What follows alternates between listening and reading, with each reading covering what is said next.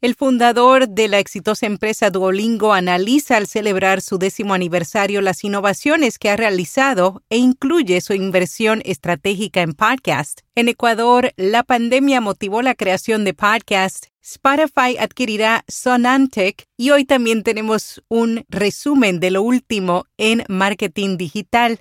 Yo soy Araceli Rivera. Bienvenido a Notipod hoy.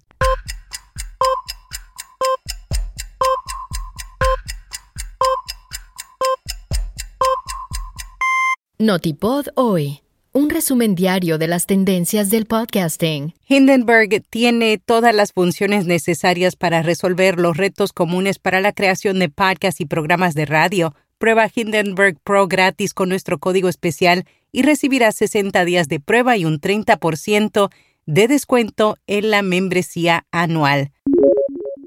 Luis Von Ahn, fundador de la exitosa empresa Duolingo, analiza al celebrar su décimo aniversario las innovaciones que han realizado, incluyendo su inversión estratégica en los podcasts. Él es un informático y empresario guatemalteco que comenzó Duolingo con el objetivo de educar a todas las personas en el mundo con el poder de la tecnología. Empezaron con el aprendizaje de idiomas y luego se expandieron.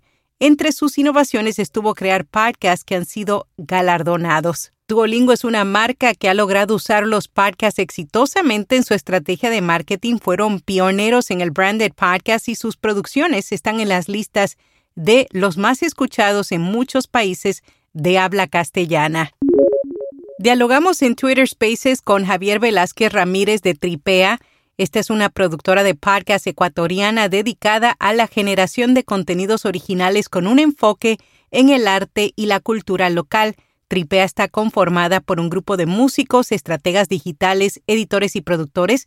Entre sus proyectos originales están los podcasts Ruidosa, Caracola, Sin Telón y Algo de Magia. Javier comentó en esta charla que en Ecuador la pandemia fue una oportunidad que muchas personas aprovecharon para crear nuevos contenidos y salir un poco de las pantallas.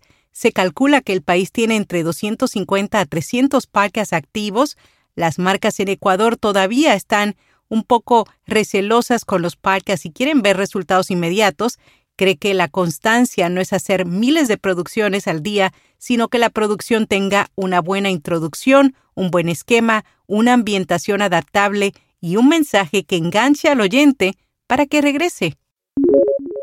Con rss.com obtienes almacenamiento de audio ilimitado, distribución automática a los principales directorios, soluciones para patrocinio, análisis multiplataforma, un sitio web gratuito y más. Prueba RSS completamente gratis hoy. El podcast es la hija rebelde de la radio. José Antonio Gelado, responsable de relaciones con los podcasters en Podimo, conversó sobre este medio con Jorge Haley en el podcast Mediaventurados. Algunas de sus declaraciones fueron, un podcast es un programa que no encuentra un espacio en la radio, la radio es madre y abuela del podcasting, pero el audio digital recupera mucho del pasado de la radio. La radio tiene mucho de conversación y música, mientras que en el podcasting en español la preferencia se dirige a la conversación. Necesitamos propuestas simples, cercanas, que resulten familiares, y cuando visitamos una plataforma es como entrar a la librería. Allí vemos los bestsellers, los podcasts que todos escuchan, los que tienen que salir pero el librero interpreta al usuario. Annie Langston analiza en Media Research las razones por las que la generación Z consume menos podcast. La adopción más lenta del formato podría deberse a una variedad de razones. Una de las principales es la falta de contenido dirigido a estos oyentes. Spotify adquirirá Sonantec, la empresa emergente de voz con inteligencia artificial, la empresa con sede en Londres utiliza tecnología que se especializa en crear voces artificiales hiperrealistas. Spotify dijo que esta tecnología podría permitirles comunicarse mejor con sus usuarios cuando estos no estén mirando sus pantallas. En marketing digital, la plataforma de investigación sobre los consumidores Attest publicó los resultados de su primer informe trimestral de consumo de medios del Reino Unido y Estados Unidos y reveló que en Estados Unidos la escucha semanal de podcasts ha tenido un aumento de 2,2 puntos porcentuales. Twitter logró un pequeño aumento. Facebook e Instagram vieron aumentar su número de no usuarios. Snapchat tuvo la mayor pérdida de usuarios, con un aumento de 3,3 puntos porcentuales.